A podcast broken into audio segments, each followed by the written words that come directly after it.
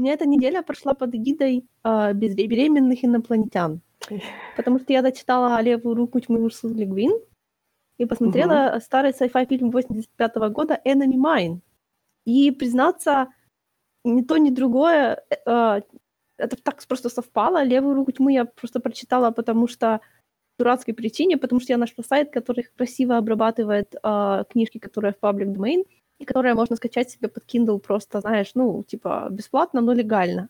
Угу. И это была буквально там было несколько ее книжек, и это была чуть ли не первая попавшаяся, которую я... Я не знаю, почему я ее начала читать, но, в общем, так сложилось.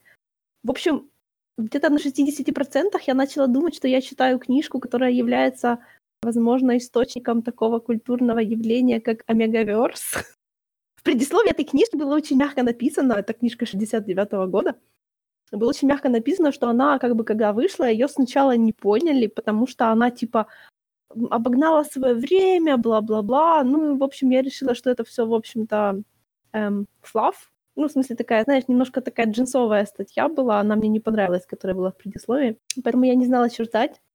Оказалось, это про а, о том, как э, человечество и прочие расы, которые живут на других планетах, объединились супер мега высокодуховную культуру, которая у них там, короче, мир, мир, дружба и все такое.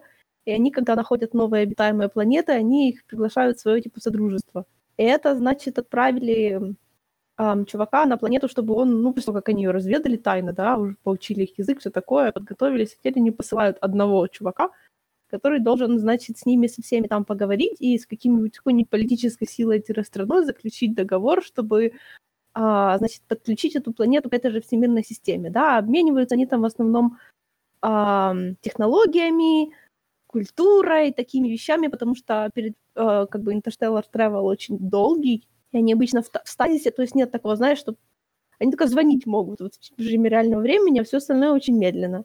Короче говоря, задвиг в том, что это планета, на которой разумная раса, но они как бы, они люди, да, они очень похожи на людей. Человекоподобные. Ну да, то есть практически неотличимые. Вот только они все э, гендерно-нейтральные. Они типа 20, сколько-то там, их цикл в месяце типа 26 дней, и они из этого цикла типа 20 дней вообще никакие, то есть не мальчики и не девочки, да, а потом они вступают в такой период, прости господи, с которым нужно, значит, они приобретают те или иные половые признаки, и только тогда они могут там размножаться, но это не обязательно. И так как эта книжка 69 -го года, то, в общем, у меня к ней были большие вопросы. Она очень красиво написана. Вот как она написана, мне ужасно понравилось, потому что там, знаешь, вот опять-таки суть не в фантастике, а в людях, да, то есть это там описаны культуры, которые вполне могли бы существовать на Земле, а тогда вопрос, если они такие же, как на Земле, то я была вообще писать про другие планеты, если там все то же самое. Эту фигню с эм, этим омегаверсным составляющим, по-моему, она абсолютно... Ну, мне, в общем, не понравилась. Я не знаю, это, наверное, одна из тех, знаешь, человек, который абсолютно не в курсе никакого сайфайного... Эм, ну, вообще, что тут принято, такой приходишь, знаешь, с мороза. Кстати, планета называется Винтер, потому что там все время очень холодно. Вот такой приходишь с мороза на эту Винтер, и как бы я начинаю, знаешь, думать, что люди, которые пишут sci-fi, они во многом, знаешь, ты можешь много всего понаписывать, много чего, знаешь, каких-то идей повбрасывать, но ничего не объяснить. Это типа со стороны кажется, знаешь, вот, вот чувак так наводит тень на плетень, или чья в нашем случае, да, наводит тень на плетень, там получают какие-то немножечко даже полусверхъестественные элементы, такие кусочки проглядываются, знаешь, такие, что ты начинаешь подсознательно искать какие-то эм, подводные течения, какие-то заговоры, что-то такое — а потом она в результате абсолютно об этом ничего не рассказывает, и книжка заканчивается. Ты так сидишь и думаешь, что? Это, понимаешь, это вот жанр фэнтези. Нет, знаешь, жанр фэнтези, жанр фэнтези не надо. Жанр фэнтези ну, так не делает. А тут, понимаешь, ну, вот оно, знаешь, жан... фэнтези же считается таким вот плебейским жанром. Ну, серьезно, ну, правда ну, из того, как, как, как, как это, книжная комьюнити к нему относится, к фэнтези, то фэнтези считается, ну, детским, да, ну, я понимаю, почему, потому что это есть категория людей, которые вообще фэнтези не могут читать, потому что это, типа, все не настоящее, да. Я. Ну, я не говорю, что потому что не настоящее, просто мне не нравится данный жанр, и все. Я не могу с ним помириться. А тут, понимаешь, оно, в общем-то, такое... А sci-fi же считается таким высокодуховным ТМ. И меня начинает что-то его высокодуховность раздражать. Потому что, знаешь, если ты говоришь А, то ты должен говорить Б. Если ты напускаешь какие-то это неоднозначные... Это, знаешь, не то, чтобы я пытаюсь истрактовать там чьи-то чувства или еще какой-нибудь такой заумный элемент. Ну, блин, знаешь, когда чувак проваливается в расщелину во льду, потом его оттуда вытягивают, он говорит, я там видел синий город. И дальше об этом ничего нет. Like, чё? Понимаешь, я еще как-то... Там не было написано, что это как бы одна книжка из серии, но оказалось, что это у нее как бы у Лигвин такой космический, в принципе, цикл. Может, это надо другие книжки читать. Но я начала, как только я начала этим интересоваться, то я сразу увидела ее комментарии, что она типа не пыталась их связать логич... логически, да, и они не могут объяснять друг друга, а могут скорее противоречить. Ну, в общем, сижу с лицом лица вот уже неделю.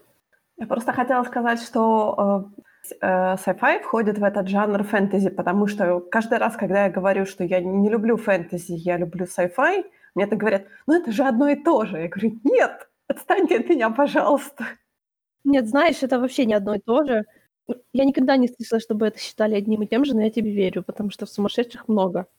Но то, что sci-fi очень любит вот это говорить о том, что «Ой, вы знаете, вот это все происходит вот как-то так, эти все люди, вот абсолютно такие расы, совершенно другие, и мы ничего про это не знаем, да.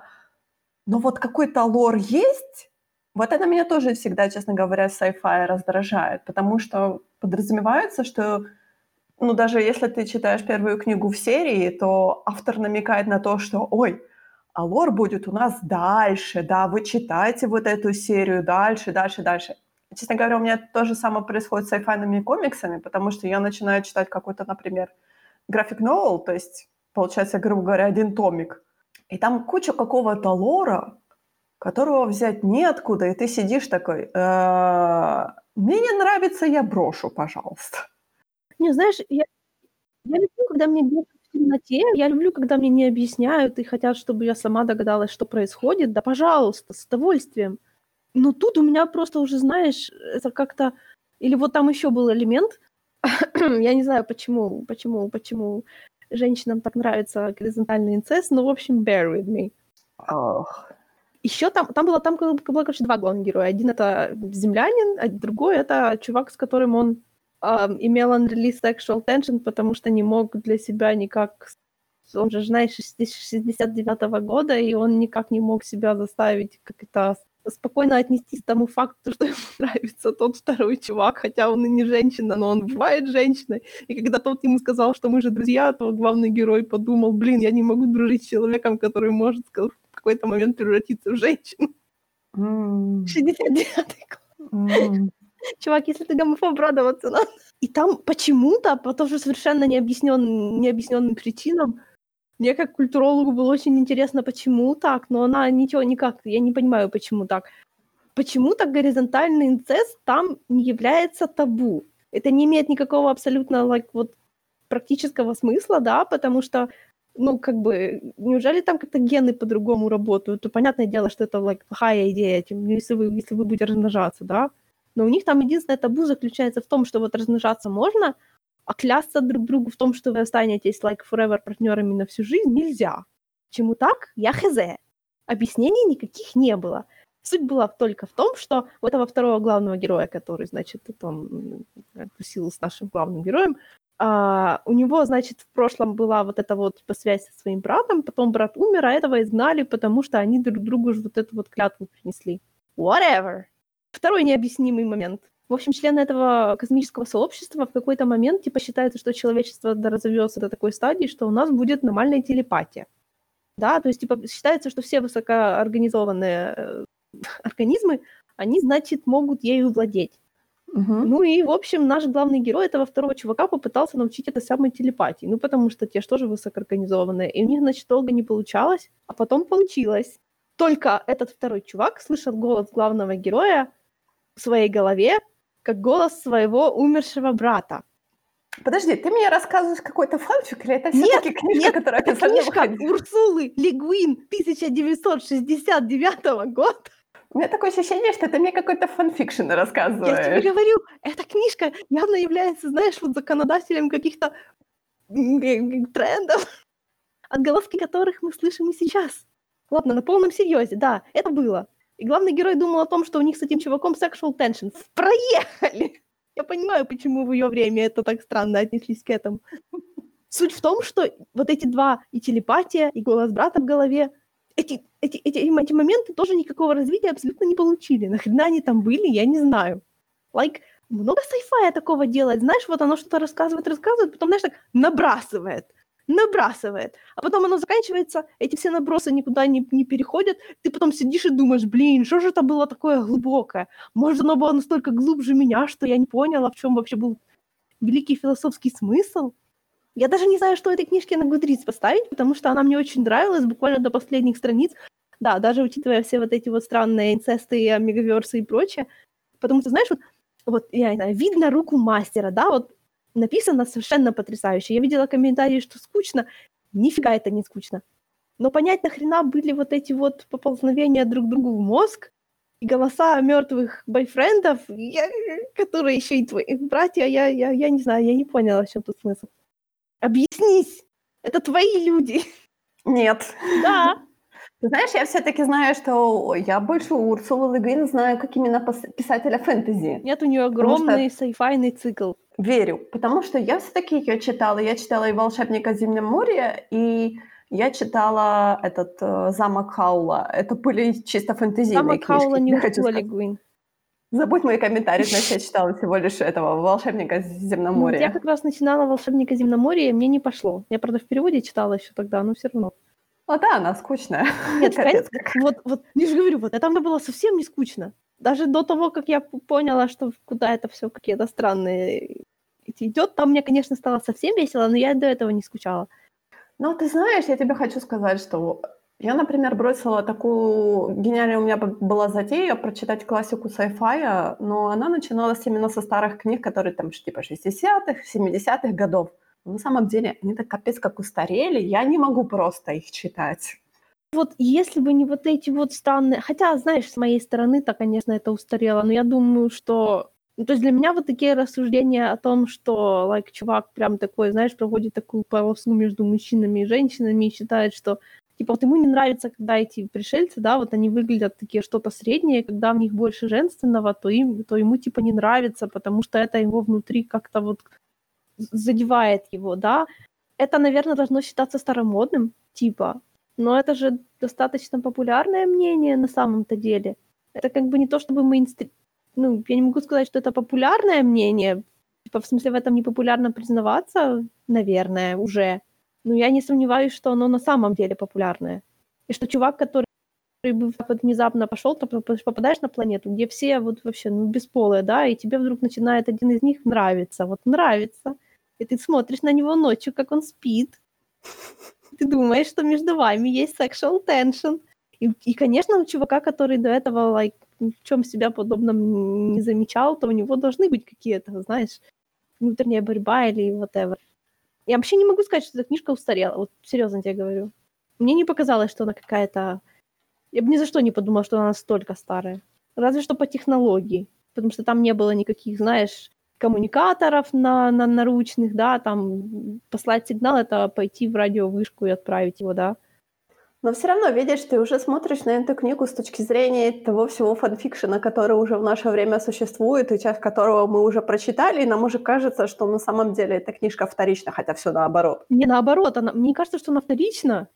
Я наоборот чувствую, вау, я нашла какую-то вот... Знаешь, я люблю, ты же знаешь, как я читаю комиксы, да, сначала. А тут, получается, я нашла такую жилу, с которой явно куча всего началась. Это для меня вот очень, ну, я очень рада, что я ее прочитала. Но у меня даже все равно, у меня все равно ужасно бесит, что там были вот эти вот куски, которые были вообще ни к селу, ни к городу, которые были туда вставлены, вот, объективных причин их вставлять не было, потому что они ни с чего не начались, ни к чему не привели, ничего нового не рассказали, только подняли какие-то странные вопросы, и все. Вот чисто, чтобы я об этом еще думала всю свою оставшуюся жизнь. Что же там, блин, почему же это... Чего же эта телепатия так сработала? И там еще, понимаешь, вот этот феномен, эм, как правильно называется? Reliable narrator. не, какой, какой-то там рассказчик, ненадежный да, да, которому не доверяют. Да, да. То есть там они, там оно так очень сильно в форме дневников, то есть типа когда уже после переосмысливаешь и что-то, что тебе некомфортно выкидываешь, да, ну понятно. Ну тогда зачем вообще было об этом рассказывать? Занудный sci-fi со своими занудными повисшими сюжетными линиями. Так не надо, пожалуйста. Если тебе что-то не понравилось, то, может быть, кому-то другому понравилось. Я тебе уже три раза сказала, что мне понравилось, но мне не нравится, когда такие ну, вот... Вот видишь, тебе же не полностью понравилось. Тебе понравилось вот то, что тебе понравилось. И, и, и часто так делают вот эти вот странные куски, которые потом не объясняются. М? Конечно. Но почему? Потому что для автора это намного удобнее. По сути, автор, он как бы, например, автор иногда может быть ограничен там, количеством знаков или просто количеством там страниц. Грубо говоря, он может написать ту книжку со всякими объяснениями, но придет редактор и скажет много, слишком много, мы не будем издавать такую большую книгу толстую, это не формат, давайте все вырезать. Ну и автор что будет вырезать? Ну вот. Если вырезали вот эту телепатию, то ничего бы не поменялось.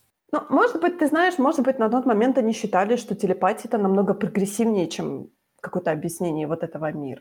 Знаешь, у меня был стереотип, что в sci-fi все одержимы вот этими вот объяснениями, да, то есть если это, это как бы, знаешь, рассуждение о том, что может быть, да, то есть мне казалось, что если sci-fi пытается писать, ну, вот, вот есть такой прикол, да, что sci-fi пишут мужчины, которым очень важно придумать, как работает какой-то гипердвигатель или хз, которая способна десятки страниц расписывать, как оно там у них в голове работает. А тут получается совсем наоборот. Но на самом же деле нет, потому что не все могут описать грамотно эту работу гипердвигателя или какой-то там финтифлюшки. Они просто тебе скажут, что вот есть финтифлюшка и все, и точка. Это то же самое, я хочу тебе сказать, ты еще не начала, точнее, ты не продолжила читать «Дюну», но на самом деле Фрэнк Херберт не так много рассказывает в самом начале. Те, та информация, которую он рассказывает, она как-то разбросана по всей книге, по всем книгам, точнее, крупицами просто. Вся эта история, как это все произошло, почему это произошло, почему там технологии не в таком фаворе, это все, почему там как бы биология ставится выше, чем технологии. Это все, оно, оно очень такими, знаешь, тонкими нитями разбросано. То есть для него было самым главным, самым важным именно показать вот этот экологический момент. Ну, знаешь, меня это устраивает. Вот я, прочитав первую книжку Дюны, там с моей точки зрения не было каких-то таких, знаешь, вот повисших кусков, которые непонятно с чего взялись и непонятно куда идут. Да, то есть человек, который дает тебе только информации, сколько тебе нужно, чтобы понять, что происходит здесь и сейчас, это нормально, это в самый раз, ну, ну да, но э, обрати внимание, как, какой формат именно первой книги Дюны. На самом деле у Херберта была такая большая проблема, что его не хотели издавать, потому что это толстенная книга. Эту же книгу они издавали кусками просто. Они разделили там, по-моему, на, сейчас я боюсь соврать, на 10 или на 12 журнал, журнальных таких типа выпусков. То есть никто не брался именно издавать, потому что она была гигантская, она была толстенная, точнее, она так и остается толстенной. И, например, в моем издании в конце книги здоровезная обширная энциклопедия есть именно про мир Дюны, про мир Аракиса. То есть это все как бы те отсылки, которые есть в книге, они потом типа в конце рассказываются и прочее, прочее, прочее. На самом деле, да, действительно существует эта проблема о том, что ты можешь написать все, что угодно, ты можешь написать этот лор, расписать, хоть, хоть расписать там, почему у этого, у этого вида на этой планете там, например, 10 пальцев, а и рожки на голове, да, но придет редактор и скажет, типа, мол, ну, слушай, она слишком толстая, ее никто не будет читать, давай будем сокращать. И ты будешь сидеть и думать, боже мой, мне нужно столько, вы... как бы мне нужно выбросить треть книги, что мне выбрасывать? Ну вот, и ты будешь с редактором сидеть, и вы будете вместе смотреть на те тренды, которые Слушай, сейчас ну, есть. Больше бы сейчас таких редакторов, потому что у нас теперь есть, знаешь, перешло все в другую крайность. Если раньше, наверное, выкидывали все это, и, знаешь, вот как тот же «Властелин колец», да, там же тоже сюжет отдельно, энциклопедия отдельно. Да, а да, а, а современное фэнтези — это оно ожидает от тебя, что ты будешь читать не сюжет, а ты будешь просто тащиться от описания десятков страниц, просто вот, знаешь, я тут придумал, читайте. Ой, ты знаешь, это меня на самом деле очень э, усыпляет в книге. Это меня так выбешивает. я тебе просто передать не могу. Я когда вот это есть такой э, мой заклятый враг, такой писатель по имени Брэндон Сандерсон, который жутко популярен, который пишет ужасно примитивным языком, вот очень примитивным. Он вообще не в состоянии, вот знаешь, человек, у которого нет понятия подтекст. У него вот как он написал, так и есть. Это очень странно. Я такого вообще никогда не видела. Это все равно, что, я не знаю, читать вот реально книжку, которую написал инопланетянин. И у него вот эти вот постоянные огромные куски экспозиции, которые как бы, ну, они не важны. Он их любит повторять. Вот начинаешь читать книжку, там X происходит, потому что Y. Там несколько предложений про Y. Окей, читаешь дальше. Прочитал там 50 страниц. Опять X происходит, потому что Y. И полторы, полтора предложения, объяснения, почему Y. Раз хорошо, два ничего. На третий раз мне уже хочется его убить. Так он думает, у меня вообще память как у золотой рыбки. Я не помню, что он написал 10 страниц назад. Да даже 50, да даже 100. Ладно, это кирпич в тысячу страниц. Я когда читаю кирпич в тысячу страниц, я там все равно запоминаю вещи. А если я не запомню, я могу отлистать. Imagine fucking that. Но нет, понимаешь, вот такое ощущение, что по знаку платят. Это как когда Виктор Гюго делал свои колоссальные автопы. Знаешь, вот у нас тут посредине революции, давайте отвлечемся на 30 страниц, почитаем по истории, про историю французской канализации. Знаешь, это было гораздо веселее, потому что историю канализации... Не, ну тогда да. Это было тогда- а хотя интересно. я не знаю.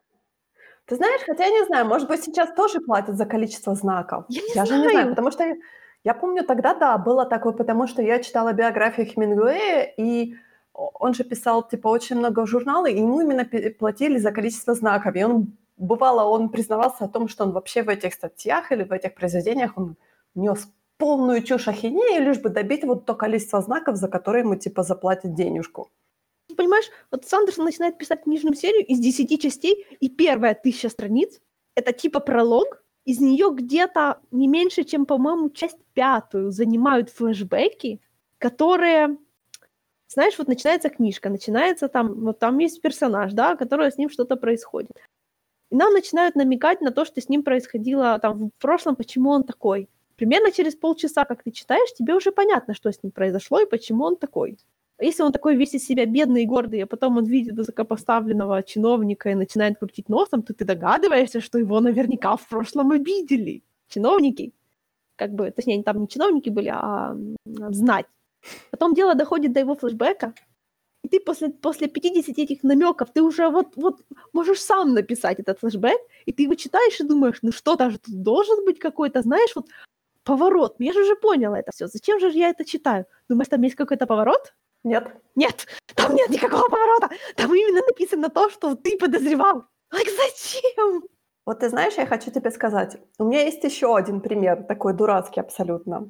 Цикл про барояров, который я, честно говоря, у меня... Я их пытаюсь пилить, но они никак не пилятся. Ну, Они называются Марьярский цикл. О том, что это позиционируется тоже как космоопера. Что-то там в космосе, да, происходит. Но потом в следующей книжке почему-то от космооперы остаются только бластеры. А все остальное похоже на какой-то, извините меня, Бедную И- Настю, я помню, ты рассказывал. Да, да, да. Я не могу, я сижу такая, «Г- где sci-fi делся, пожалуйста. Почему я должна это читать? То есть где, где обещанный sci-fi мне, мне большими буквами написали? Космоопера. А то какие-то страдания беременной женщины, какие-то балы, какие-то битвы на шпагах. Что вообще происходит? Э, опера в космосе. Все правильно. Ах, Космос Но она не в опера. космосе, она на планете. Но я понимаю, что Да, планета, планета тоже же в космосе. Ах и мат. Да, да, да, лупхол. Да, но, но это так, на самом деле, это такой какой-то, я вот ненавижу такой жанр свеч, когда ты сидишь и так э, э, сжечь. Или, пожалуйста, переименуйте это в жанр, там, я не знаю, как это называется, как этот жанр называется, ну, не фэнтези, наверное. Хотя, пес его знает, наверное, фэнтези все-таки. Не, ну слушай, фэнтези, с фэнтези с бластерами это, в принципе, такой некомфортный момент. Фэнтези с бластерами это же как раз и есть космоопера, он как те же Звездные войны. Потому что там больше про людей, чем про космос. Да, но... Мне нужно, когда этот жанр называется космоопер, я ожидаю sci-fi, я ожидаю какие-то космические, не знаю, битвы, какие-то путешествия, какие-то другие миры, то есть каких-то инопланетян, какое-то что. но не вот эти страдания. Ну, это так выглядит, как типа исторический, исторический fiction, только который происходит в, а, на какой-то неизвестной нам планете в космосе. Да, это же не на Земле. Вроде нет. Нет, по-моему, не на Земле. Не-не-не, Ну, там они типа всякое такое. Потому что, знаешь, на самом деле, вот именно мне больше, если говорить про sci-fi, то мне больше именно нравится жанр такого более экшен sci-fi, наверное. То есть, если мы говорим про Дюну, мы говорим о том, что... Вот, кстати, Дюна, я так, знаешь, иногда прищурив глаза, я понимаю, что Дюна и вот этот Бароярский цикл, они немного похожи по стилистике, я бы так сказала. То есть это тоже, знаешь, как бы Дюна, это тоже такая космоопера про семейство. И Ну, там знаешь, всякая политика, дипломатия и прочее. Давай я могу И- встать и на защиту Дюны в том плане, что на Дюне, в Пожалуйста. Дюне главный герой — это планета. То есть там весь Да. прикол в том, не в том, что это происходит война кланов, да, и то, что плохие люди дерутся за влияние галактики и хотят завладеть, хотят, хотят быть главными добытчиками спайса. Там не, не в этом суть, а там суть в том, что это происходит на планете, которая не похожа на другие планеты, которая создает свою особую атмосферу, да, то есть там прикол в том, насколько этот стандартный сюжет борьбы между кланами мафиозными, да, насколько, то есть во что он превращается, если он переносится на планету, которая абсолютно странная и ужасная даже по меркам инопланетян. Ты знаешь, там на самом деле, если мы говорить про, нарративно про Дюну, то там самое, самое важное в этом цикле это то, что как важен баланс, именно экологический баланс, потому что изначально мы смотрим на Дюну как действительно как на планету, которая абсолютно как бы непригодна для жизни, она вся покрыта пустыней и прочей, там живут эти гигантские черви, которые там а, тоже всех едят, но на самом деле эта планета, она имеет свой очень-очень хрупкий баланс. И вот в дальнейших книгах они будут это эксплуатировать, о том, что будет происходить с этой планетой, когда этот баланс будет нарушаться. Это такое, для Фрэнка Херберта это было такое очень далекое планирование, потому что действительно вот первая книга, она именно была интересна тем, что да, у нас планета как бы главный герой, но она такая, знаешь, неприятная абсолютно, то есть она абсолютно непригодна для жизни, на ней очень трудно, тяжело выживать, но Это, вот... тоже, это тоже неправда, потому что единственный персонаж, который в этой книжке вызывал симпатию, он нам он долго в этом не признавался, но как только его потыкали ножом под ребра, сразу сказал, когда нам наконец дали его по интервью, сразу сказал, что эта планета такая же, как и все остальные, просто тут вот такое, короче, своя атмосфера такая. Я просто боюсь тебя проспойлерить немного. Ну, вот что я поняла по первой книжке, абсолютно понятно, что Дюня как бы, ну, нормально. Существа, которые там живут, они там живут совершенно обычно, для них она не какая-то не ужасная, ничего. Изначально, как было, они, э, фримены говорят о том, что в далекие-далекие времена Дюна была как бы красивой э, цветущей планетой, но началась вот эта выработка, и планета начала вот это именно, у нее начался теряться ее баланс, и начала превращаться в пустыню. И поэтому возникли вот эти боги пустыни, шайхалуды, черви. Черви, которые принесли, опять-таки, очень важную, эм, важную, скажем так, специю, важную для всей-всей-всей галактики. То есть как бы нарушив баланс э, экологический в одном месте, планета получила как бы довольно-таки ценный ресурс. Life finds a way. Но потом, потом, получается, очень-очень далеко в будущем они попытались как бы снова нарушить, не нарушить, они сказали, давайте-ка мы сделаем с Дюны опять цветущую планету. На что планета сказала, ах, хрен вам. Потому что на самом деле опять смещая этот баланс, это опять-таки тонкий экологический баланс, они а, потеряли всех червей. А черви, как вы понимаете, Это Спайс. Это спайс, да. А без спайса жизнь в этой галактике не может продолжаться, потому что нету никаких космических путешествий, ничего. То есть ни ментаты не могут э, работать, ни Бене Гессерит тоже не может работать и прочее. То есть и вот именно вот этот нюанс о том, что да, мы сделаем Арракис снова цветущей планетой, нет, он разрушил, честно говоря, всю галактику. Ну, там не разрушил, это я уже утрирую, но было так. всей басни такова. Быть наркоманами плохо. Быть наркоманами плохо, но при этом мы должны помнить о том, что все-таки экологический баланс это действительно такая очень тонкая штука. И если мы считаем, что мы можем его изменить, то природа может нам скрутить дулю и сказать, а-а, идите вы лесом. То есть нужно как бы этот баланс составить так, как есть, пусть природа с ним разбирается и там сама себе настрой, настройки делает. Она лучше знает, что там делать. Да, но мы от, от, от, отпочковались от sci-fi разговором о Дюну. Да, так а в контексте э, врага моего, скажи мне, пожалуйста, что тебе там не понравилось? Я пытаюсь вспомнить, потому что я этот фильм смотрела очень-очень давно. Да, я думаю, ты оттуда мало чего запомнила, потому что оттуда мало чего запоминать. На самом деле там довольно-таки примитивный сюжет о том, что идет какая-то война, и, по-моему, э, главный герой вместе с э, вторым главным героем, который у нас инопланетяне, они типа разбиваются, что-то там как-то они подбивают друг друга и не разбиваются на этой планете. Угу. Я помню, там было очень много грязи. Да, грязь там была.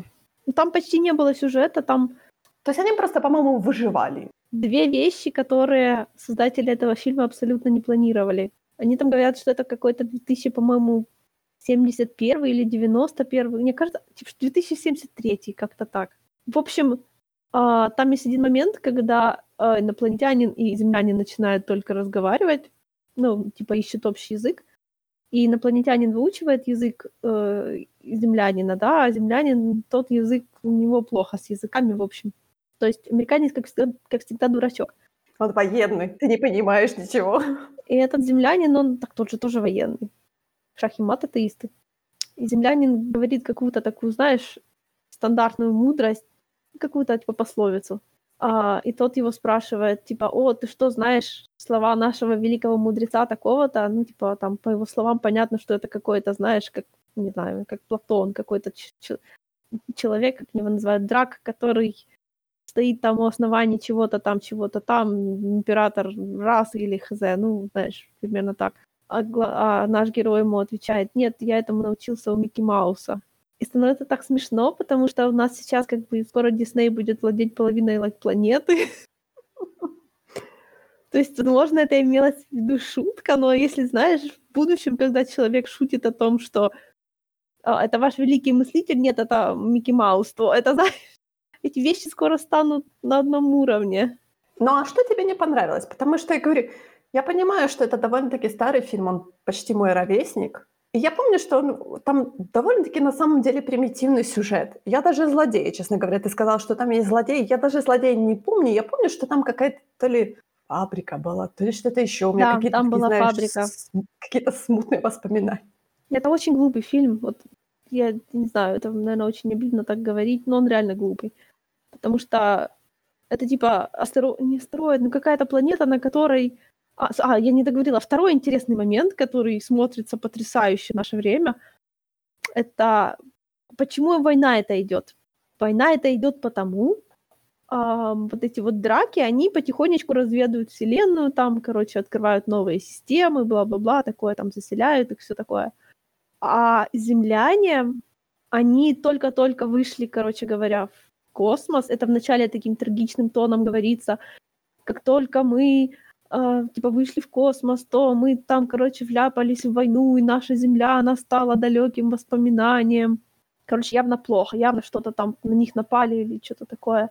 А потом в процессе фильма наш американ, американец-герой кричит, что ам, эта война началась потому, что мы легально аннексировали какую-то там систему.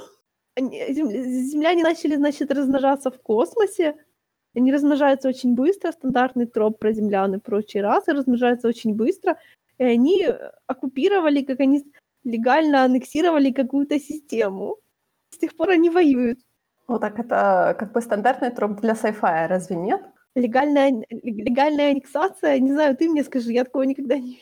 Это же, это же главная про- проблема колонистов получается.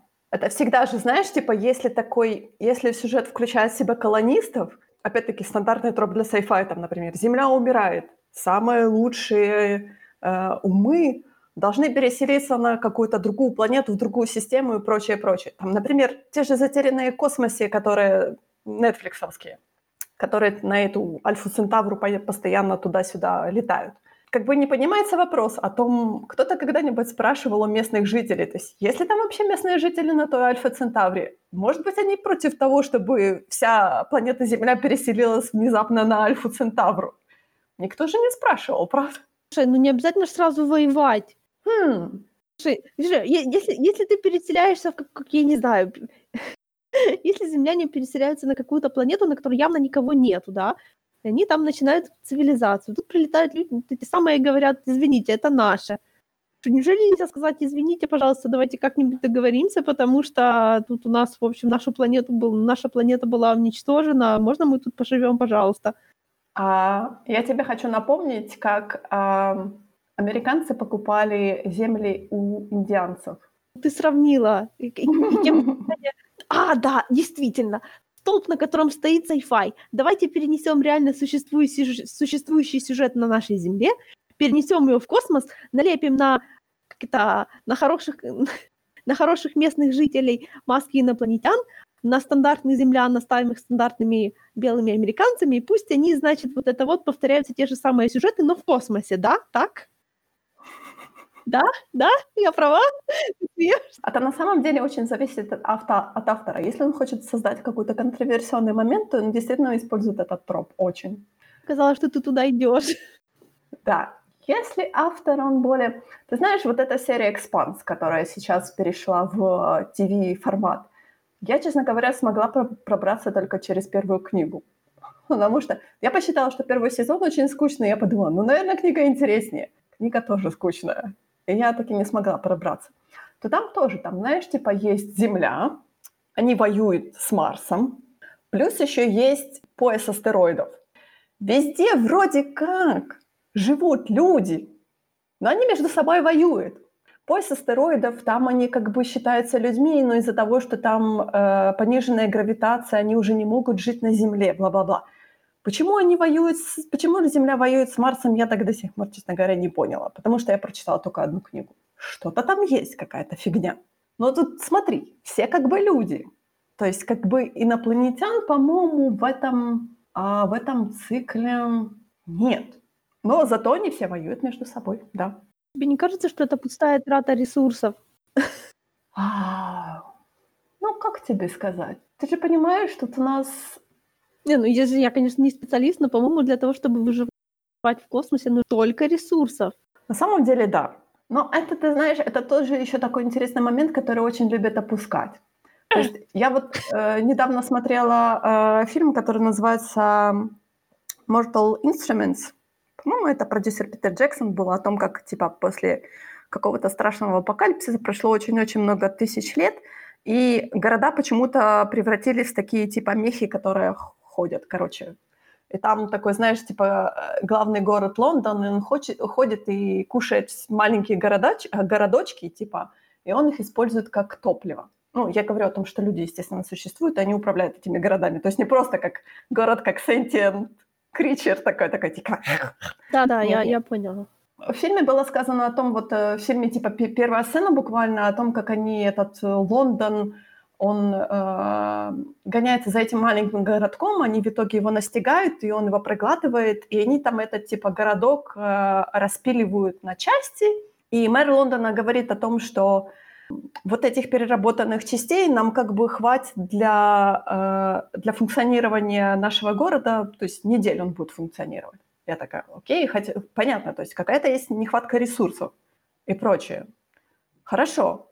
Там главный премис в том, что как бы от Лондона все остальные города, они типа защитились большой-большущей стеной, и Лондон типа не может перелезть через эту стену, и они... И главный злодей, типа, он создает какой-то... э, Точнее, не создает, он восстанавливает супер-пупер оружие, которое должно эту стену уничтожить. Потому что они, знаешь, так типа намеком мне говорили о том, что мы что-то строим. Я такая, может быть, вы строите атомный реактор для того, чтобы город, ну, функционировал нормально? Может быть, там солнечную какую-то батарею или там что-то такое? То есть вам же нужна энергия для функционирования города. Нет, мы строим супер-пупер оружие. Я такая, окей, сижу дальше, жду. Они такие, типа, мол, мы активируем супер-пупер оружие, нам нужно на него, типа, много-много энергии. Я такая, окей, Но у вас же нет энергии. Вы же жуете другие маленькие городки для того, чтобы у вас была энергия просто на функционирование вашего города. Откуда должна взяться эта масса энергии для того, чтобы функционировало это суперпопулярное оружие? То есть вот этот, знаешь, момент меня очень заставил пошкрябать в голове, и при том они там стреляли там несколько раз. Я такая, э, откуда? Знаешь, это, это такая интересная вообще мысль, потому что это выглядит как будто Лондон почему-то, я не знаю, почему он начал ходить, а остальные просто города отгородились от него, знаешь, вместо того, чтобы просто подорвать его к хуям собачьим, они зачем-то построили эту стену, чтобы просто отгородиться, и дальше, короче, живут как, как, как в Северной Корее, отгородились, в общем. А он там развлекается на каких-то 100 квадратных километрах. Там, э, мне очень сложно сказать, потому что это, как всегда, книжная серия, книжную серию экранизировали, то есть там, как всегда, знаешь, с прицелом на то, что это будет целая, целый франчайзинг, типа у нас будет три или четыре фильма, а на самом деле, по-моему, они собрали какой-то мизер. Потому что, действительно, знаешь, этот весь сюжет этого фильма, я так сидела, так... Э, я потерялась. Мало того, что, знаешь, постоянный детекшн, который меня уже, честно говоря, раздражает в фильмах. То есть нету такого, знаешь, что у нас что-то происходит интересное, кроме экшена. Не, у нас постоянный экшен, и ты уже от него устаешь, ты уже так... Э, мне уже скучно, когда этот фильм Экшен, который ничего не значит. Да, экшен, который ничего не значит. То есть там... Я так и не поняла, почему как бы... Ну, то, почему эти города начали ходить? То есть, что Лондону не сиделось на месте, и всем остальным городам не сиделось на месте? Сколько для этого нужно энергии, чтобы поднять один город? Ну, я не представляю себе, да. И как бы э, какая, какие, какую конкретную энергию, потому что как бы там у них какой-то типа двигатель внутреннего сгорания, и такая большая печка стоит, в которую они типа запихнули этот маленький городок, и печка там типа его, не знаю, что с ним случилось. То есть деревья вокруг растут, понимаешь, они не используют деревья, там они не используют уголь, то есть какие-то эти полезные ископаемые нет, они не используют солнечную энергию, там, хотя можно было поставить эти солнечные станции и прочее. И я так сидела, я так вообще, я, честно говоря, даже не поняла, в каком географическом месте это все происходит. Думаешь, Лондон ушел за пределы Европы, да. Ну как? Он же на острове. Я не знаю. Ты знаешь, там такое было, как бы тоже, опять-таки, э, как мы говорили с тобой, знаешь, классовое разделение о том, что Лондон — это белые люди, такие, знаешь, типа богатые белые люди. С каких это пор? Ну вот так вот. Вы были в Лондоне последние в этом веке, да и в прошлом тоже. А за стеной, типа, а Лондону противостоят, там, знаешь, там, индусы, Excuse китайцы, you. корейцы, там всякое такое. Я на самом деле, почему я смотрела этот фильм? Потому что на MDB было написано обещание о том, что в конце все умрут э, из-за того, что какой-то космический лазер выстрелит по Земле, и все умрут. И я так сижу так в конце фильма, так фильм уже заканчивается, я так говорю, так, подождите, клиффангер же должен быть, все должны умереть. Почему этого не происходит? И фильм заканчивается, этого лазера нету. Я так опять иду на MDB, это написано в книжке. Я такая, ну, бляха-муха, вот это я смотрела целый фильм, мне пообещали, а этого не случилось. Почему? На книжку я читать не буду. Никто тебя не может в этом винить, наверное. Не, ну есть интересно. Фильм мне, честно говоря, не продал книжную серию. Но опять-таки, ты знаешь, как всегда, в книжке там главным героям по 14 по 15 лет, естественно, в фильме там им там за 20, ближе к 30, то есть, знаешь, уже поднят возраст, и я так давай, а, я надалт. Я, честно говоря, уже не могу такие книжки читать, они уже немного не заходят мне. Знаешь, я никогда не могла читать Young Adult. У меня был какой-то странный...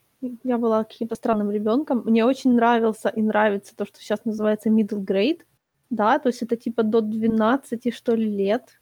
Почему-то в этой категории пишут абсолютно прекрасные, душераздирающие, серьезные книжки, в которых куча смерти, в которых, знаешь, ну все столько вот настоящее и без каких-то, знаешь, вот, ну, не хочу сказать гламуризации, ну, ну вот хроники Нарнии технически, они относятся к middle grade, то есть они очень простенькие, они очень сказочные, но там все и так понятно, потому что там какими-то, знаешь, вот оперируют понятиями больше, больше чем э, мелочность человеческая, не знаю, как это еще сказать. Или те же темное начало Пумана, да, это, по-моему, тоже даже не Young Adult, они рассчитаны на более юное поколение, но ты же смотрела, э, да, в общем, uh-huh. да. У меня еще есть любимая книжка, которая вообще даже не фэнтези, а про то, как у девочки умерла подруга, с которой они уже какое-то время не общались, потому что они поссорились.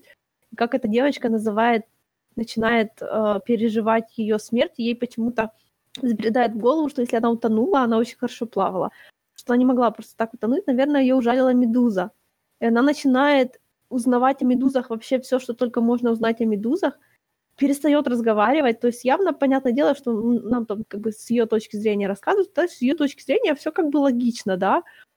А ее семья не может понять, потому что у нее явно вот психологическая травма очень сильная, то есть она начинает молчать, не говорит вообще ни с кем, то есть из нее одно слово выжить ну, невозможно, она вообще вся уходит внутрь себя, и внутри у нее все рационально, а снаружи это просто явно, что какой-то трендец происходит, и никто ничего не понимает. Или тот же Патрик Несс, книжка про монстра, которая была экранизированная, правда, не знаю как, это как там к мальчику начинает по ночам приходить чудовище.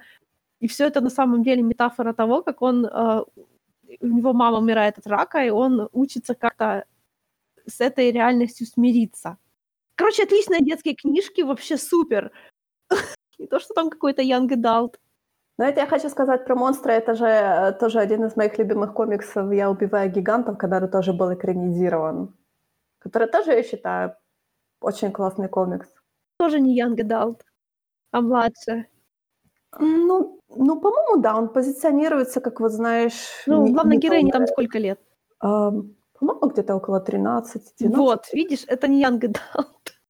Короче говоря, Young Adult сосет, Middle Grade лучше всего. Ну и потом, знаешь, перескакивая Young Adult, там уже потом тоже нормально. А Young Adult это всякая дичь. И у меня, знаешь, уже был период, когда вот, вот 10 лет назад, да, я же, как и большинство людей, наверное, в моем круге в интернете, читала мангу в больших количествах. Потом как-то так получилось, что э, Блич слился, Наруто, никто не говорит про Наруто, царство ему небесное, и как-то вот из-за того, что оно все как бы позаканчивалось, ну да, понятное дело, One Piece, Гентама остались, то есть там я... Ну вот Jump я перестала читать. И получилось так, что такой, знаешь, прошли годы, куча манг, которые для меня считались Shonen Jump, typical манги, они все, оказывается, позаканчивали, даже те, которые я не читала.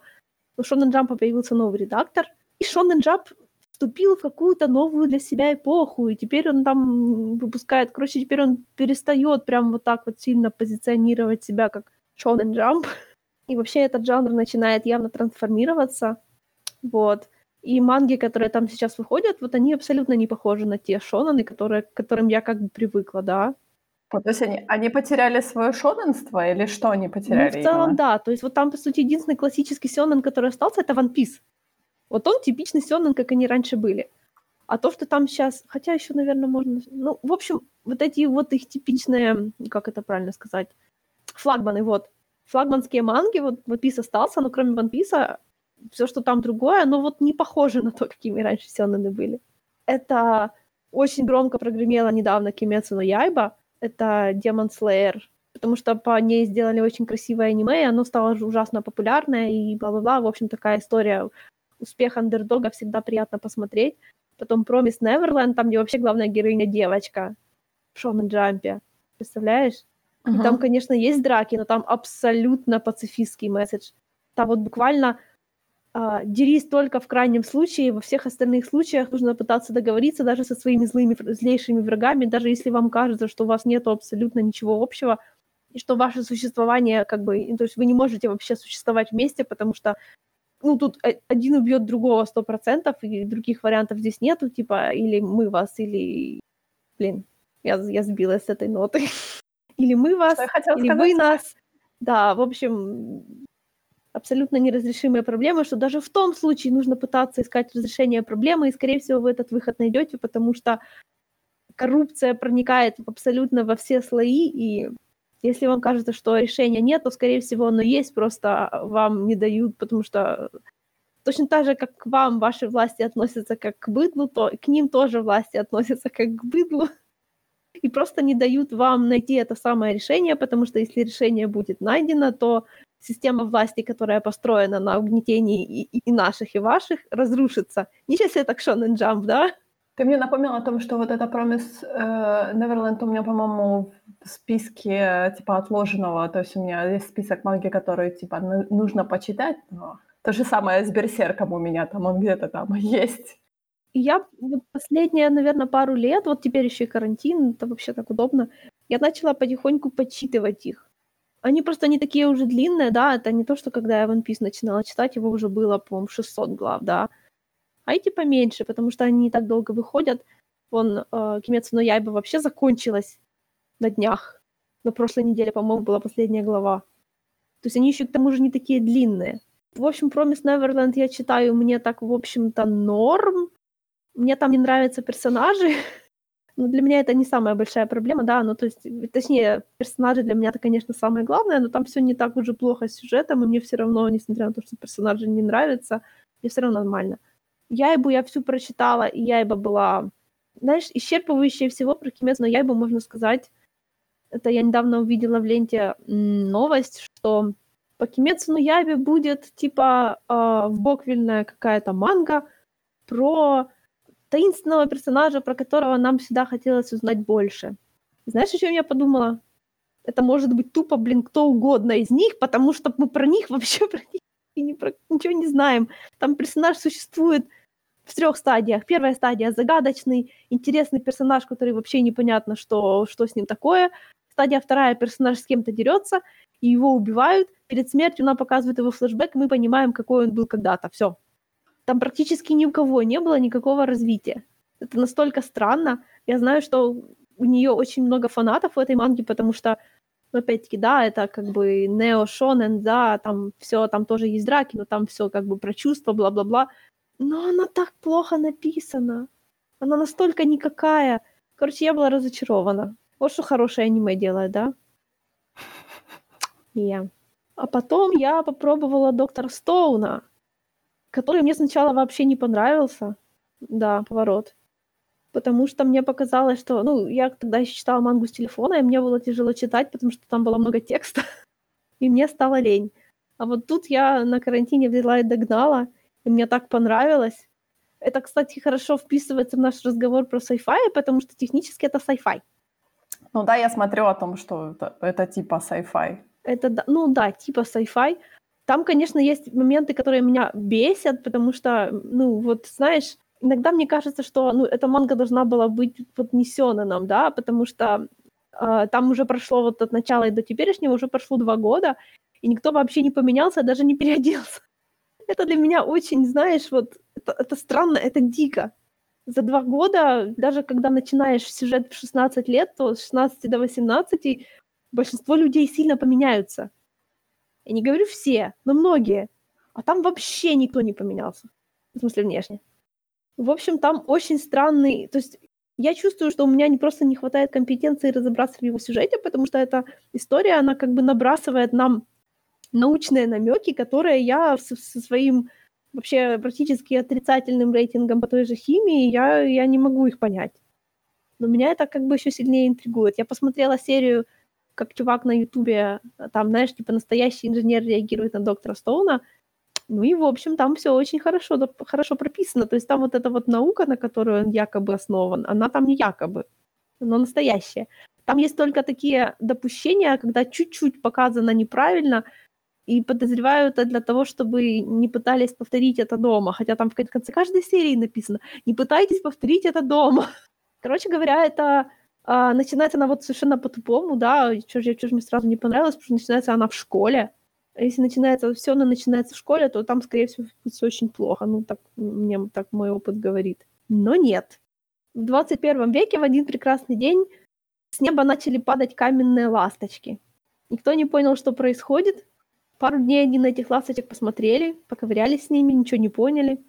Ну, а вот через пару дней была огромная зеленая вспышка, которая прошлась по всей планете, и все абсолютно люди, вообще там говорится, превратились в камень, но на самом деле это не совсем правда, потому что они покрылись каменной оболочкой, которая как бы, как это, снаружи внутрь их окаменила.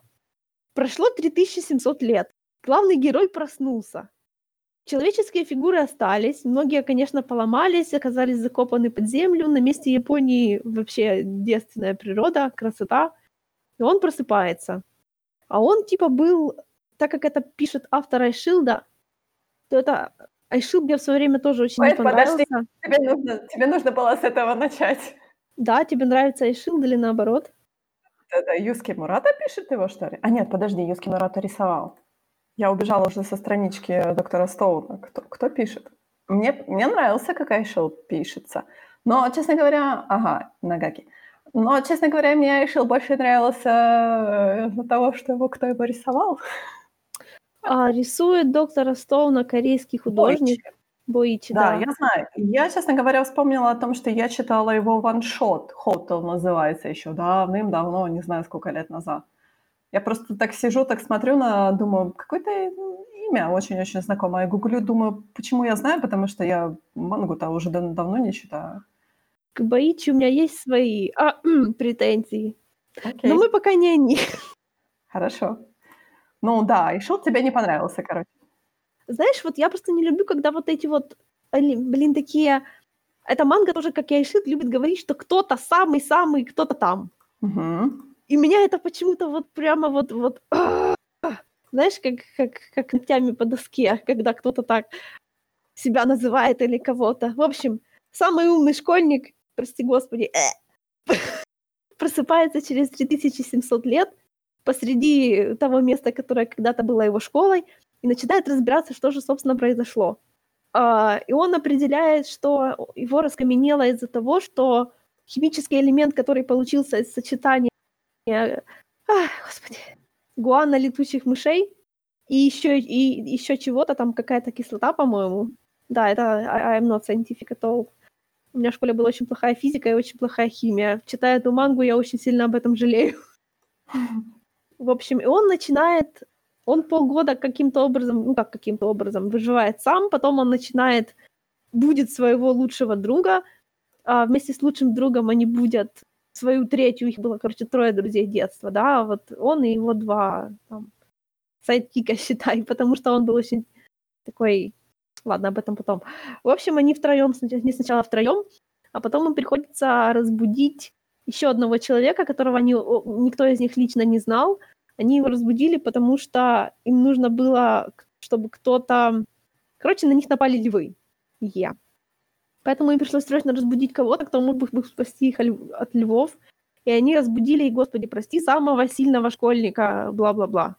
Как ни странно, там обосновано, почему он самый сильный, и там у него даже есть предыстория. В общем, у меня нет претензий, почему он самый сильный, допустим. Но когда их называют самый-самый, мне хочется повесить. В общем, они разбудили его, и оказалось, что эм, наш главный герой, он, вот, знаешь, это бы все не работало, если бы не он. Потому что он такой интересный персонаж, он в другой манге был бы, наверное, главным злодеем. Потому что он, он любит науку. Как только он просыпается в будущем, он сразу понимает, что ему нужно сделать. Он хочет как бы вернуть цивилизацию. Для того, чтобы вернуть цивилизацию, ему нужно построить ее с нуля. То есть ему нужно пройтись по всем изобретениям человечества для того, чтобы ну, создать достаточные условия, чтобы можно было начать будить людей. То есть мы, по сути, идем от начала, э, да, сначала это кажется, что у этого не, как бы шансов, в общем-то, маловато, потому что их, like, знаешь, там только трое и все такое, ну и даже четверо. Э, Друг и подруга главного героя детства, они в него, конечно же, верят, потому что они с ним давно знакомы. Это вообще, кстати, интересный стереотип, потому что, это, вот опять-таки, в люб... наверное, в любой другой манге человек, который, знаешь, вот он, он, знаешь, он супергений. Да, вот стандартный супергений типаж ТМ, но он абсолютно не, не злой, и не, то есть он не считает себя лучше, чем кто-то другой. Он очень социально ориентированный, то есть он как бы думает вот реально не, ну, то есть тут не себе, да, то есть он никакие лавры абсолютно ему не интересно собирать, и выпендриваться над кем-то ему вот тоже неинтересно. Ему важно, чтобы прогресс происходил, да, то есть он любит вот тащится именно от развития человечества, да, то есть для него вот эта вот формулировка, что каждый новый ученый стоит на плечах гигантов перед ним, да, то есть что никто не может существовать один, никто не может что-то изобрести один, что мы все для чего-то нужны, для чего-то полезны, и человечество будет существовать, как бы у него есть шанс на выживание, только если все таланты будут как бы в равной степени полезны.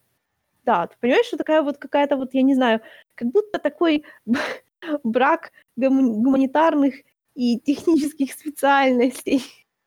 И часто бывает так, что такой вот, знаешь, супергений типаж, он какой-то, знаешь, кем-то там не понятый, или его еще обижают. Нифига, у него был любящий отец, который полностью поддерживал, то есть понял, что у него на руках, э, очень талантливый человек во всем его поддерживал, тратил кучу денег, чтобы покупать ему там технику, химикаты, все такое, да. И вот эти вот друзья, они тоже с ним давно, сто лет назад дружат, потому что они вместе там всякое там работают над всяким, там самолетики запускали. Знаешь, вот, вот очень все холсом. В общем, чувак, которого, которого, которого они разбудили, послушал вот это вот про то, что мы хотим всех разбудить, э, и сказал, что он с этим не согласен. Потому что мир, из которого мы пришли, это мир, в котором владели всем только богатые старики. Поэтому он не хочет будить всех. Он хочет построить цивилизацию, которая была бы без, без знаешь, без, без всякой вот этой вот науки, чтобы все не дошло до, до той стадии, когда все принадлежит каким-то богатым людям, а всем, а все остальные должны на них пахать ради ничего. знаешь, до этого момента тебе кажется, что эти люди будут главными героями, но это не совсем правда, потому что сюжет раскалывается на две части. А, наш новый, нов, нов, новоиспеченный главный злодей убивает главного героя. А, потом оказывается, что это как бы... Главный герой, короче, сымитировал свою смерть для того, чтобы все подумали, что он умер, и отправить своих вот этих вот э, друзей детства тем чуваком, чтобы они были как бы в его лагере, и потом, когда наступит нужный момент, чтобы можно было как бы против него начать работать изнутри. А сам он, видимо, хотел разбудить кого-то еще, но оказалось, что в Японии уже есть люди откуда-то. Там начинается, короче говоря, есть, существует, э, как им сначала кажется, маленькое поселение, в котором, да, вот живут люди, которые не застали все вот эти вот технологические... Ну, то есть они являются потомками кого-то. И у нас начинается, то есть тут у нас сразу получается, типа, и главный герой начинает их потихоньку своими изобретениями, ну, точнее, не своими изобретениями, он ничего не изобретает. Там суть в том, что там, вот знаешь, вот такая вот откровенная пропаганда, насколько офигенная наука, насколько офигенно делать что-то своими руками, насколько офигенно вот повторять, э, знаешь, пытаться заново сделать те вещи, которые окружают нас каждый день, и какое это все-таки, блин, чудо, что мы все это изобрели, и как все это клево. И оно настолько, знаешь, душой написано, что вот, казалось бы, да, ну, это сёнэн про прокачку. Ну, на самом-то деле, да, в сёнэне должна быть прокачка. А тут прокачка, это, знаешь, это что нам нужно сделать, чтобы, like, нам нужно собрать такой-то химикат, чтобы сделать на его основании то-то и то-то, знаешь, там, я уже не помню, зачем это было, но нам для этого нужно сделать газовые маски. Что нужно сделать, чтобы сделать газовые маски? И так потихонечку они, значит, вот он начинает это изобретать, ну, изобретать, повторять эти изобретения для того, чтобы, типа, ну, потому что у них там, типа, грядет как бы война с этой другой частью, да, потому что тот чувак, который э, думает, что убил главного героя, у него в распоряжении оказалась, осталась та пещера, где проснулся главный герой, то есть он может будить кого хочет. А у этих, по сути, а у этой деревни нет ничего, кроме людей. И главный герой, вот он как бы одновременно изобретает, и одновременно вот он их как бы всех очаровывает наукой. Да, то есть потому что нет такого научного изобретения, то есть они вот, абсолютно реалистичный такой вот, знаешь, а, такая модель человеческого прогресса, да, то есть они готовятся типа к войне, потому что на них скоро нападет тот чувак, но при этом их изобретения, они все каким-то боком оказываются нужные и гуманитарные, да, потому что нельзя изобрести, изобрести стекло для пробирок и не сделать посуду. Нельзя изобрести двигатель и не начать из него делать там электричество провести всем. Нельзя, нельзя изоб... ну, достичь высокого температуры кипения, не изобретя глиняную посуду. А если изобретать глиняную посуду, то у тебя сразу появляются зимние печки. Да, то есть вот оно настолько как это, прогресс настолько связан с бытом и настолько сильно как бы вот возвышением человечества, даже вот не над чем-то, да, то есть абсолютно не насильственное, а такое вот, знаешь, это э, читала Жюля Верна «Таинственный остров»? Uh-huh. Да, вот там есть вот эта вот гигантская вот эта часть этой книжки в начале, когда а, там тоже, по-моему, их шестеро было, как они тоже там оказываются на необитаемом острове, и у них был герой ученый, который с их помощью, вот они потихонечку прошлись по всем вот этим вот по изобретениям, там чуть ли не от огня до огнестрельного оружия. Вот это абсолютно тот же самый троп, это настолько приятно читать. Вот я в детстве читала этот таинственный остров просто по кругу, потому что вот этот вот секвенс, как они проходят от одного к другому, и как они развивают свою цивилизацию, это было так приятно. И здесь вот то же самое, да, то есть есть вот этот вот троп развития цивилизаций, на который нанизан вот эти вот стандартные сёнэнские классные персонажи, которые у всех, знаешь, вот есть какие-то там, ну, знаешь, как все у бывает, да, все кто-то чего-то хочет, у всех есть всякие такие свои квирки, какие-то вот такие, ну, как им нужно вот между собой начинать а, взаимодействовать, бла-бла-бла, мир, дружба, дружба, жвачка. И оно там настолько хорошо это прописано, господи, они там все такие милые, все такие классные, ты всех начинаешь прям так, знаешь, ути-пути. Я думала, что я больше не смогу никогда читать like Сёнэн, да, потому что Сёнэн это уже, знаешь, про один век, бла-бла-бла, вот. Ага, конечно, конечно. Думала, я уже слишком старая для этого. Ты когда начала э, это, рассказывать эту всю цепочку изобретений, мне мгновенно что-то вспомнилась цивилизация. Знаешь, вот эти старые еще цивилизации, Да, игры, когда да. тебе тоже вот эта цепочка изобретений, там типа, мол, огонь, да, огонь за собой там тянет то-то, то-то. Я такая сижу так. Это так здорово, знаешь, вот когда оказывается, что в этом... Да, там еще есть всякие... Там несколько больших сюжетных загадок есть, потому что там, типа, что это, собственно, за зеленая вспышка, почему все окаменели, почему главный герой... Там с, ним на самом деле не все понятно, там непонятно, почему он так легко к этому отнесся. Возможно, это, конечно, просто стиль написания такой вот этот вот айшилдовский, который мне не нравится, да, когда все просто вот, просто потому что it's cool, да. Но мне что-то кажется, что нет, потому что, знаешь, вот оно настолько там все завязано на каких-то реальных природных явлениях, будем так говорить, что я просто вот оно требует, что всему должно быть какое-то научное объяснение. И, по-моему, знаешь, по-моему, это тот самый Lost, который будет реально объяснен. У меня до сих пор по поводу Лоста не закрытый гештальт, потому что меня так в жизни не оскорбляли. У Лоста, кстати, 10 лет, десятилетний юбилей, по-моему, на этой неделе где-то в этом районе. Шел бы ты Лост, знаешь куда. Так что ты внезапно про него очень хорошо вспомнил. Yeah. И оно, блин, такое интересное, его даже по одной главе интересно читать. Я, я, я не знаю, это невероятно. И вот мы говорили про Баичи, вот Баичи — это главная проблема этой серии. Да, я тут открыла те ваншоты, которые я, я читала, его авторство, и я так вспомнила внезапно, почему они мне не понравились. На самом деле Баичи, с- к- судя по всему, интересный парень, потому что он заканчивал физмат, потому что он хотел писать sci-fi, как мангака. И он для того, чтобы Да, писать да. хороший sci-fi, закончил физмат. Я не могу не уважать это. Это просто уровень одержимости, к которому I can relate. И вот те первые ваншоты, которые я читала, они были именно сайфайные, про именно, ну там было тоже про сохранение, как бы про то, как э, Земля умирает, как всегда нужно сохранить человечество и прочее. Вот это был самый первый ваншот, который я его читала, как они там строили этот ковчег. Такой коротенький ваншот, да. Да, но как Баичи рисует женских персонажей, это просто помолимся за его душу. You need Jesus, buddy. Но я тебе хочу сказать, что женский персонаж в его ваншоте, который я читала, который называется «Отель», и его, ее звали Кира Найтли. Это тебе что-то говорит? Как-то это немного странно. А, да, это очень... Я так... «А, ва, почему? Хорошо. Ну, там вообще рисовка для меня очень непривычная, потому что я вижу, что это не японская рисовка. Я ведь никогда еще не видела мангу, в которой бы вырисовывали, например, очень много морщин на лице рисуют, да, причем не, ну, не для пенсионеров, а просто вот мимика такая мелкая прорисована, или там, а, или там зубы, когда, ну, you know, зубы, каждый зуб отдельно прорисован. В Сёйненах, да, то есть мне вспоминается тот же, что же я такое читала, там, где тоже были зубы, тоже было что сайфайное. Но в Сёнэнах я зубов не видела, вот таких вот, прям вот, вот, вот. А тут как будто мужские и женские персонажи вообще как из разных жанров, потому что даже глаза по-разному нарисованы. Они вообще на людей у него не похожи, девочки. И все еще ничего, когда он их просто рисует, там просто есть некоторые такие, знаешь, то, что называется в кино money shots, когда такие большие красивые разворотные кадры. И он очень любит такой разворотный кадр, если там есть девочка, сделать его вот как будто с порнухи обрисовал. Хотя ситуация на то совершенно не располагает. Это очень странный диссонанс, потому что, то есть, никто из мужских персонажей, они как бы не осознают, что девочки так выглядят. Им как-то, в общем-то, пофиг. Такое ощущение, что это какое-то, знаешь, как там они там все геи.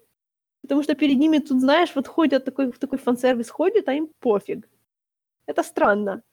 Вот в One Piece, например, да, то есть это тоже, типа, он типа, известен тем, что там достаточно много фан-сервиса, хотя по сравнению с Доктором Стоуном это вообще нету, я, я считаю. Ну, в общем, там, если кто-то вдруг выглядит, как бы, я не знаю, если девочка одета секосно, то ей про это все скажут. То есть они там замечают это, такие вещи. Если там, я не знаю, все вот эти вот костюмы, знаешь, из сеточек, это тоже производит, ну, реакцию на персонажей вокруг. То есть они осознают, что девочки так выглядят.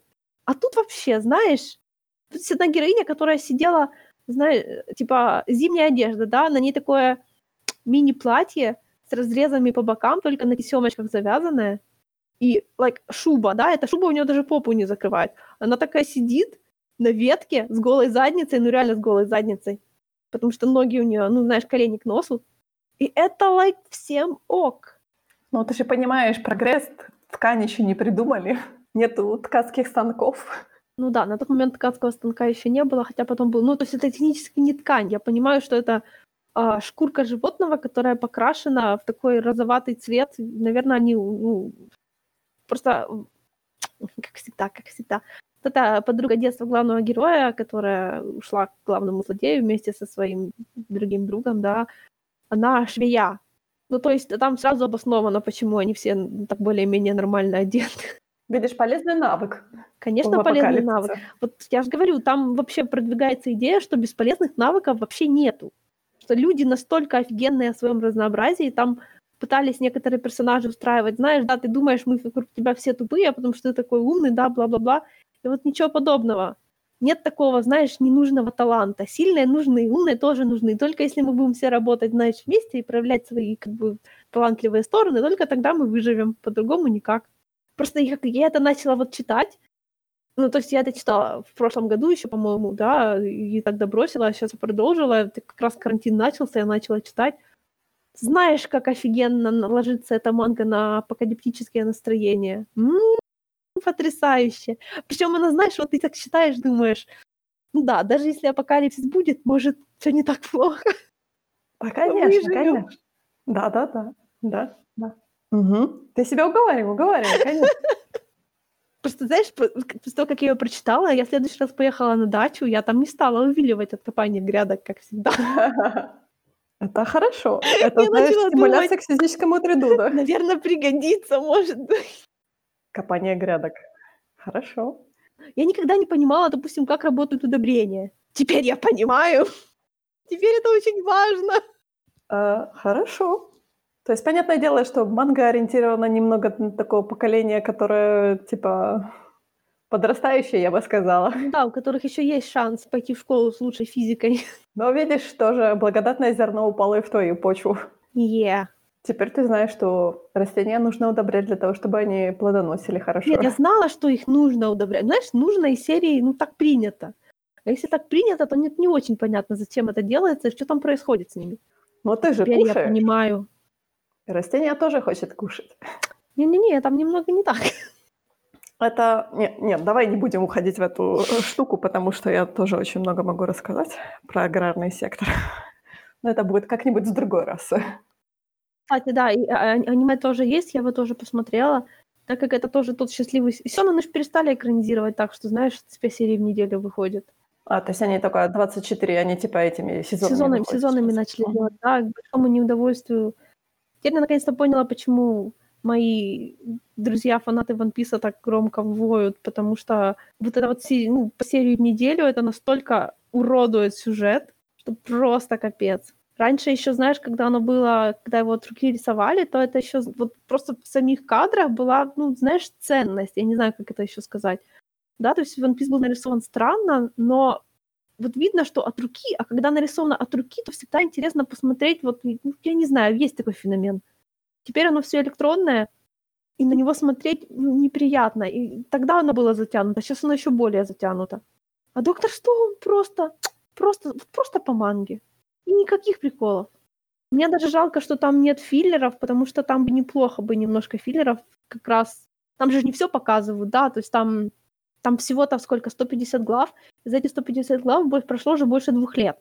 Потому что изобретения, там многие вещи, они требуют большого времени для того, чтобы, ну, знаешь, там растения прорастали, там достаточно маленькое количество людей, большое количество ресурсов не выработает так быстро, да, им же еще надо там на зиму запасаться и все такое. Мгм, мгм. Я посмотрела, как они занимаются запасением там на зиму и все такое, и как они ходят на горячие источники, которые у них там остались в Японии же. Реально, блин, дайте мне филлер про горящие источники. А эти тут экранизировали дословно и радуются.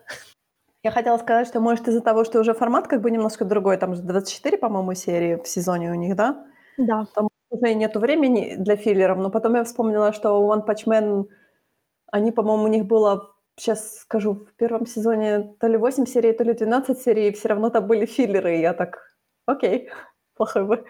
Рисования нет филлеров, что очень печально. Не, ну это подожди, ну это же первый сезон, как бы, я так понимаю, продолжение будет? Или а там, там, там уже не до того будет. Там уже Ага. будет не, не до горячих источников. Серия с горячими источниками всегда будет до того. Вспомни, во всех, во всех, ну, по крайней мере, старых сериалах, которые мы смотрели, обязательно должна была, была быть серия с горячими источниками. В One Piece нет серии с горячими источниками. Даже Подожди, может быть, будет. Может быть, будет. Правда нет? Да, серьезно, нет. Ну, я помню, что точно там были серии про то, как они были на острове. И это были филлеры. Они были на острове. Like, каждая серия.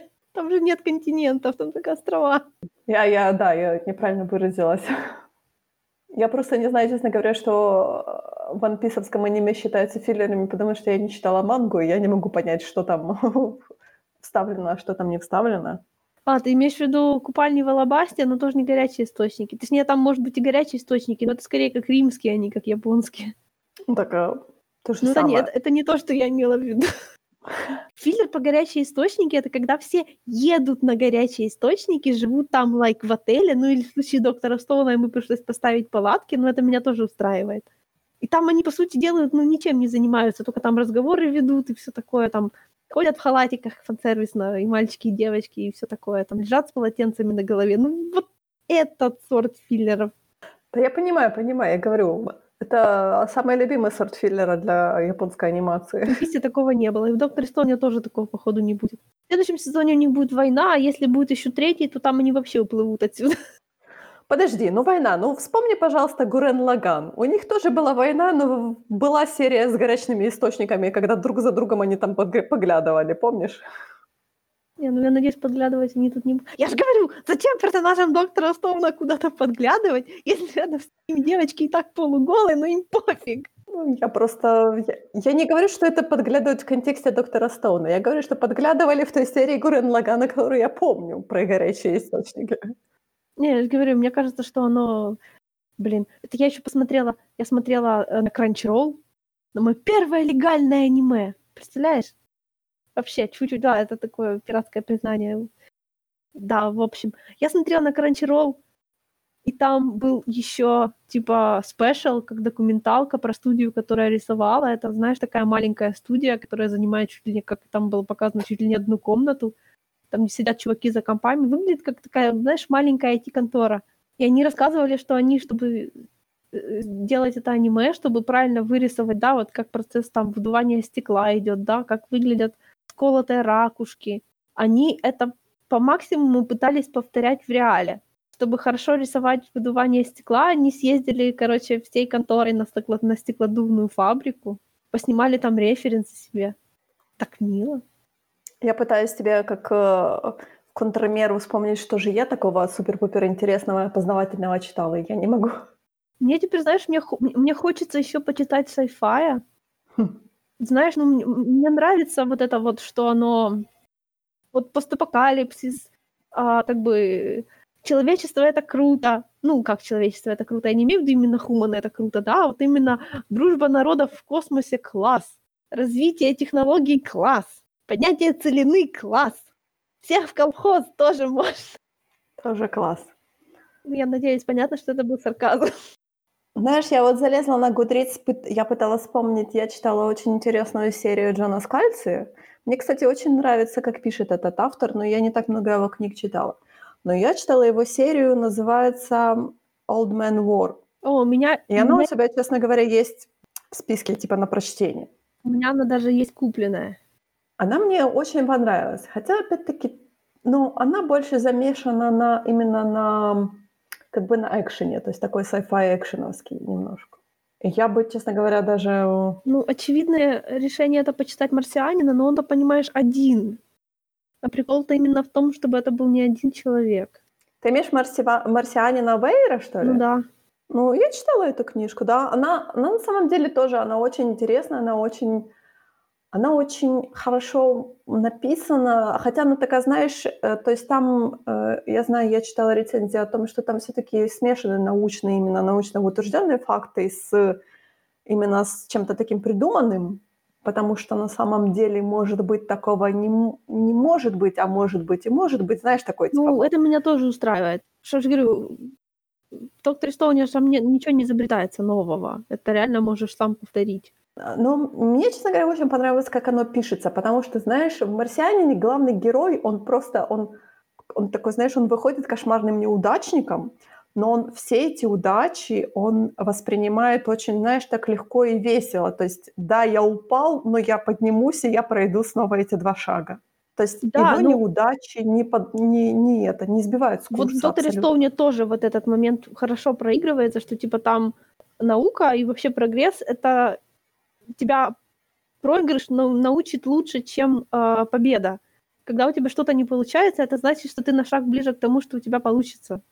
Да, да, да. Вот я говорю, мне «Марсиане» это очень понравилось. Знаешь, что такое, mm-hmm. что главный герой не, не сдается просто. Он понимает, что это, честно говоря, вот это его путь к выживанию, потому что у него другого пути нет. Если он сдастся, то он просто умрет. Но он это воспринимает, знаешь, он воспринимает это довольно-таки легко и весело. То есть не так, что, знаешь, он не впадает в какую-то депрессию, такое все. И я знаю, что некоторые рецензенты говорили о том, что это слишком как-то такая веселая. Но мне кажется, ты знаешь, именно главный герой, он задает тон всей книги. То есть из-за того, что она довольно-таки так легко написана. Сёнэнский подход, сёнэнский, позитивный. Но на самом деле это не э, как бы даже то, что он легко вот так воспринимает свои неудачи, ты все равно ему сопереживаешь, то есть ты ну, от этого не уходишь. Но просто как-то ты, ты, ты знаешь, ты вместе с ним смеешься над его неудачами. Это очень здорово, мне кажется. Знаешь, это такой именно позитивный подход. Потому что в sci-fi, честно говоря, очень редко такое бывает. Потому что в sci-fi у нас главный герой очень любит вот это, знаешь, бродинг такой. У меня ни черта не получается. И ты такой, ах, мне хватает этого в реальной жизни. Спасибо большое. Ну, вот и все на сегодня. Вообще-то мы сегодня собирались говорить про ужастики, но почему-то мы перепрыгнули на sci-fi. Это, наверное, из-за того, что очень смежные жанры да, беременные инопланетяне. Такое бывает. И такое даже показывают по постоянно, телевизору. Такое постоянно бывает. Sci-fi, что ж тут сказать. В следующий раз мы все-таки поговорим про ужастики, правда? Да. Если мы не будем смотреть Треболов. Я тебя не услышала. Мы будем смотреть Треболов или будем смотреть ужастики? Постепенно. Хорошо. Ну ладно, все. До следующего раза тогда. Пока.